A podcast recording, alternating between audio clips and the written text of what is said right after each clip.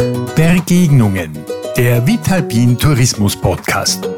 Zuhören, staunen, lernen. Der Podcast über Erfolgsgeschichten rund um einen nachhaltigen Tourismus der Zukunft. Inspirierende Persönlichkeiten erzählen, wie aus Ideen erfolgreiche Projekte wurden.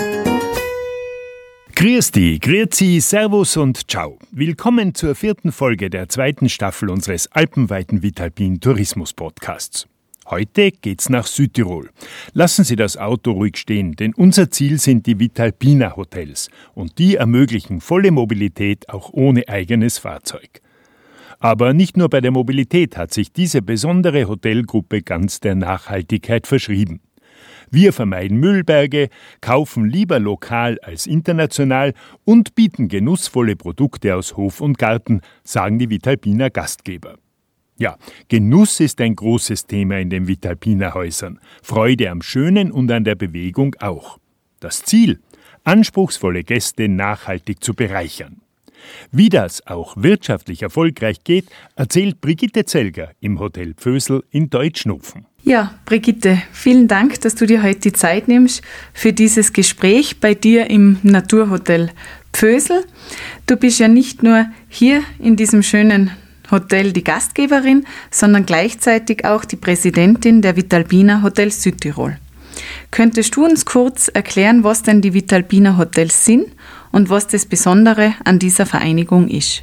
Ja, die Vitalpina Hotels sind ein Zusammenschluss von mehreren Hotels, die sich nicht nur auf Marketing-Ebene einen Zusammenschluss, äh, zu einem Ge Zusammenschluss geeinigt haben, sondern äh, als einen ganzheitlichen Zusammenschluss, wie wir die Zukunft neu denken können, aber vor allem auch, äh, wie wir gemeinsam Angebote schaffen können, die für unsere Gäste einmal im Aktivbereich, aber auch im Wohlfühlbereich und vor allem auch im Bereich der Nachhaltigkeit inspirierende Angebote schaffen. Wir haben ganz verschiedene Produkte entwickelt, vom Waldbaden zum Bergespüren, alles was im Bereich aktiv sein ist, aber vor allem auch sehr viel darüber nachgedacht, äh, wie wir zukunftsfähige Angebote schaffen können und was wir äh, als Hotels auch für die nachfolgende Generation einen Beitrag leisten können. Mhm.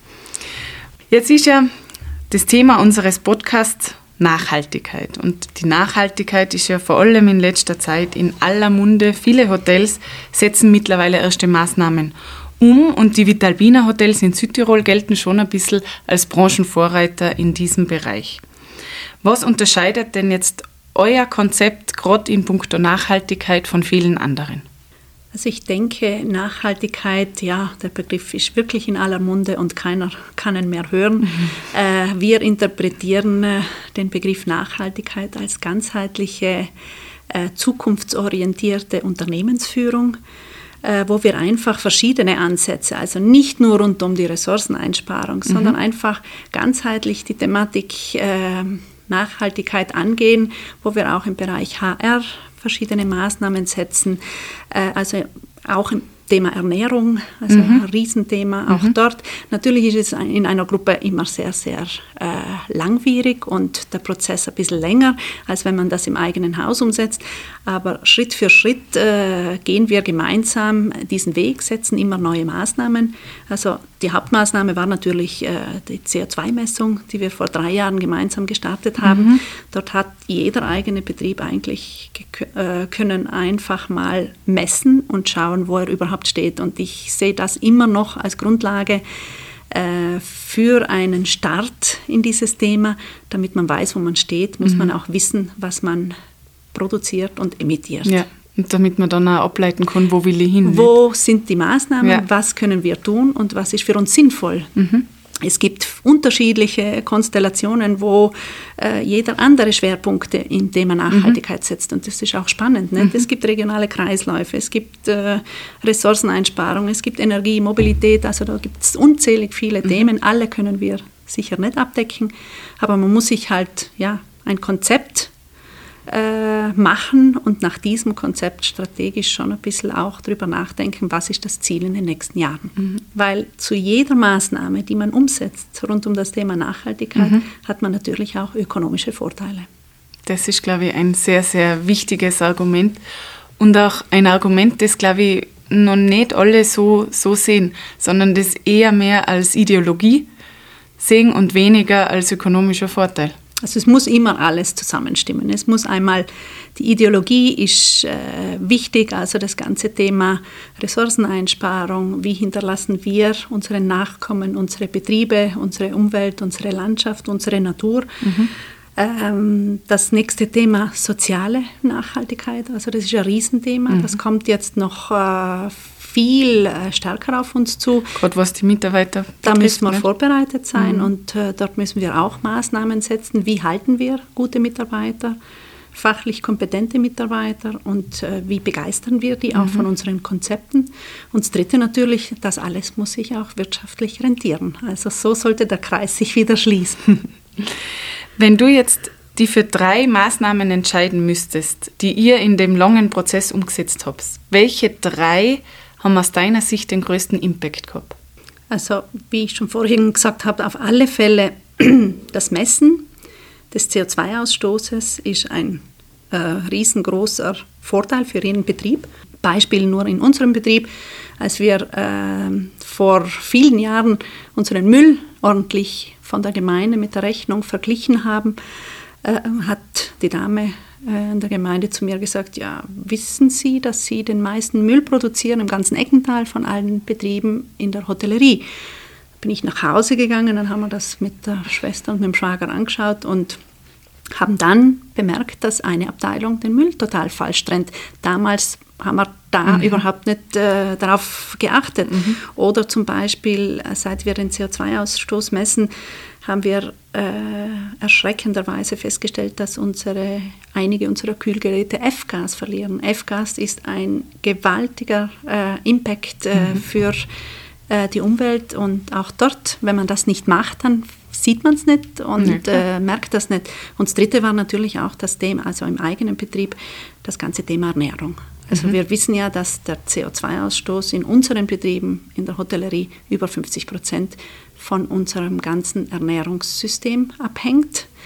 Also alles, Über was wir essen, alles, was wir essen, alles, alle Lebensmittel und wie die verarbeitet werden. Und das hat uns natürlich schon beeindruckt. Und mhm. dort haben wir uns natürlich auch Gedanken gemacht.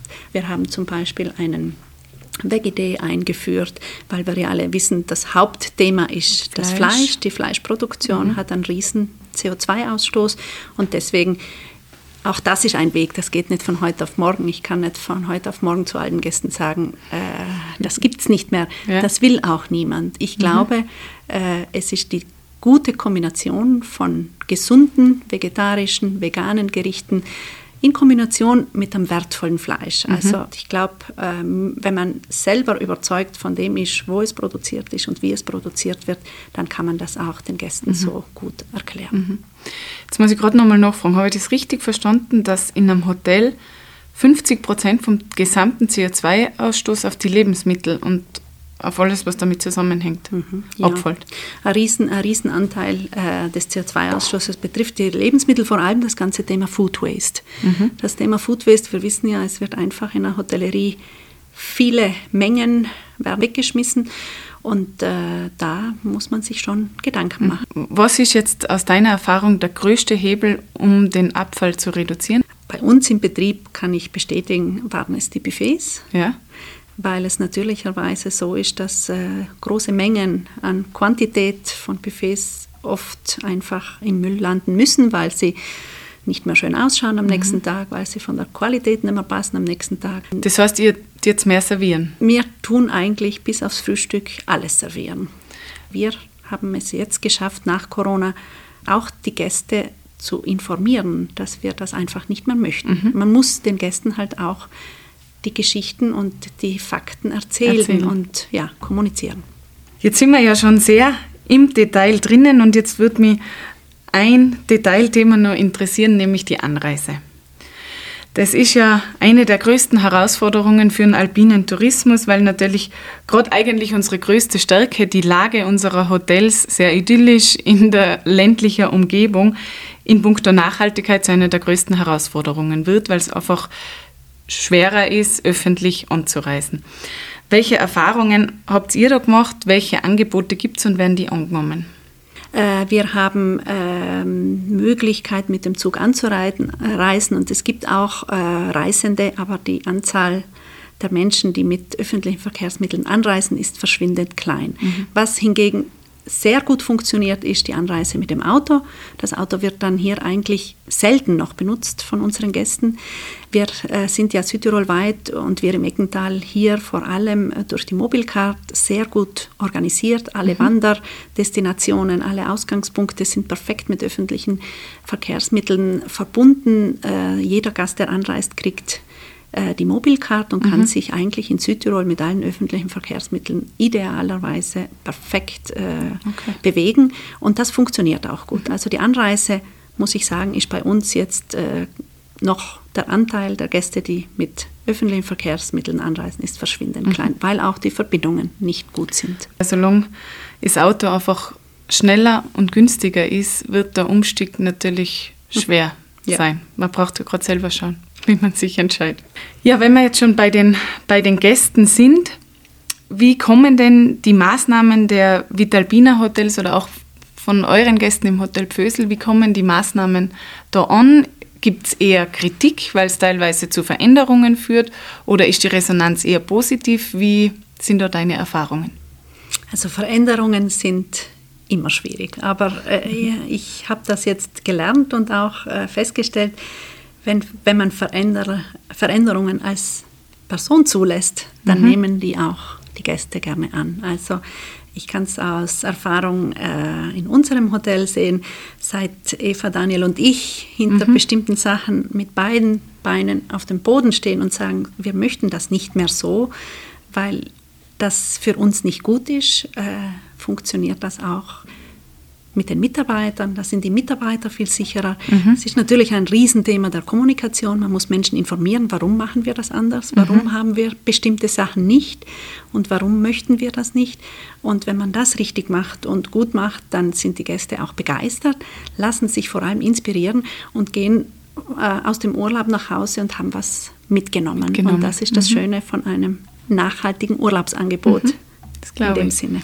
Würdest du sagen, dass eure Nachhaltigkeitsbemühungen schon buchungsrelevant sind für einige Gäste oder überwiegen da schon andere Argumente? Na, ich bin schon überzeugt, dass das äh, buchungsrelevant ist, weil wir auch so kommunizieren, was es bei uns alles gibt, wie wir äh, unser Haus führen. Und ich kann bestätigen, dass eigentlich in unserer Kommunikation uns äh, weit über 90 Prozent der Gäste richtig verstehen mhm. und mit diesem, äh, aus diesem Grund auch unser Haus auswählen. Das ist ja schon eine schöne Motivation. Und es wäre auch in meinen Augen eine gute Motivation für andere Hoteliers. Wenn uns da jetzt einige zuhören und die sagen, es klingt total gut, die Brigitte hat mich überzeugt, die möchte es auch machen. Welche Tipps hättest du jetzt für andere Hotels, die jetzt noch nicht so weit sind wie ihr, die gerade erst starten, was würdest du denen raten und welche Reihenfolge der Maßnahmen würdest du denen empfehlen? Also womit soll man denn anfangen? Man muss sich zuerst bewusst werden, was ich machen möchte, was ist überhaupt möglich in einem Betrieb, weil es ist nicht immer alles möglich von heute auf morgen. Und man muss einfach sich äh, strukturiert, äh, ich denke schon mit Beratung von außen, am Moment einmal den Betrieb anschauen, was könnte ich verbessern oder wo kann ich einen Beitrag leisten. Nicht jeder Betrieb kann alles und das mhm. ist auch nicht wichtig. Also ich glaube, dass man muss einfach irgendwo anfangen, sich langsam in diese Richtung bewegen und natürlich als Unternehmer und Gastgeber auch davon überzeugt sein. Mhm. Das von oben instruieren, das funktioniert bei diesem Thema nicht. Man muss es spüren und man muss es äh, mittragen. Es mhm. funktioniert bei keinem Veränderungsthema. Gell? Wenn man selber nicht dran glaubt, wird es schwierig, andere davon zu überzeugen. Und was ist jetzt konkret eure nächste größere Initiative, Maßnahme? ich, ich mache jetzt ein Beis, Beispiel regionale Kreisläufe. Also das beschäftigt mhm. uns sehr mhm. und haben dort auch tolle Projekte gemeinsam mit der Destination entwickelt, wie zum Beispiel das Taste Local Eckental, mhm. wo wir eine Gruppe von Bauern und Hoteliers und Gastwirten ähm, gegründet haben, die Gemüse und Obst produzieren und dann den Hotels weitergeben. Das kann ich jetzt nur an dem Beispiel sagen. Also wir als Pfösel haben in diesem Jahr 90 Prozent des Gemüseeinkaufes aus dem Eckental im Sommer abdecken können. Ja, super. Es ist beeindruckend, wie du erzählst von euren Maßnahmen, auch inspirierend. Und ich finde, es macht Mut für andere, diesen Weg auch zu beschreiten und einfach auf unsere Zukunft zu schauen. Brigitte, das war schon mit unserem Interview. Ich würde jetzt noch gern mit einem kurzen persönlichen Wordrap mit dir abschließen. Ich nenne dir immer zwei Begriffe und du entscheidest dich bitte spontan für den, der dir eher zusagt. Thema Mobilität. E-Auto oder Verbrenner? E-Auto. Regionalität bzw. Kulinarik. Isst du lieber Austern oder Bergkäse? Bergkäse. Die Nachhaltigkeit. Mit Gesetz oder freiwillig? Freiwillig. Skifahren. In Zukunft Luxus oder weiterhin Breitensport? Weiterhin Breitensport. Wenn du Urlaub fährst, Auto, Flugzeug oder Zug? Von allem ein bisschen. Das schwierige Thema der Klimakleber. Richtig oder falsch? Falsch. Weißes Schneeband zum Saisonstart. Richtig oder falsch? Schwierig zu bewerten. Ich danke dir, Brigitte. Vielen Dank. Und bei euch, liebe Zuhörerinnen und Zuhörer, bedanke ich mich fürs Zuhören und ich freue mich, wenn wir uns bei der nächsten Folge der Vitalpin Begegnungen wiederhören. Sie hörten Begegnungen, den Vitalpin Tourismus Podcast. Verpassen Sie nicht die nächste Ausgabe.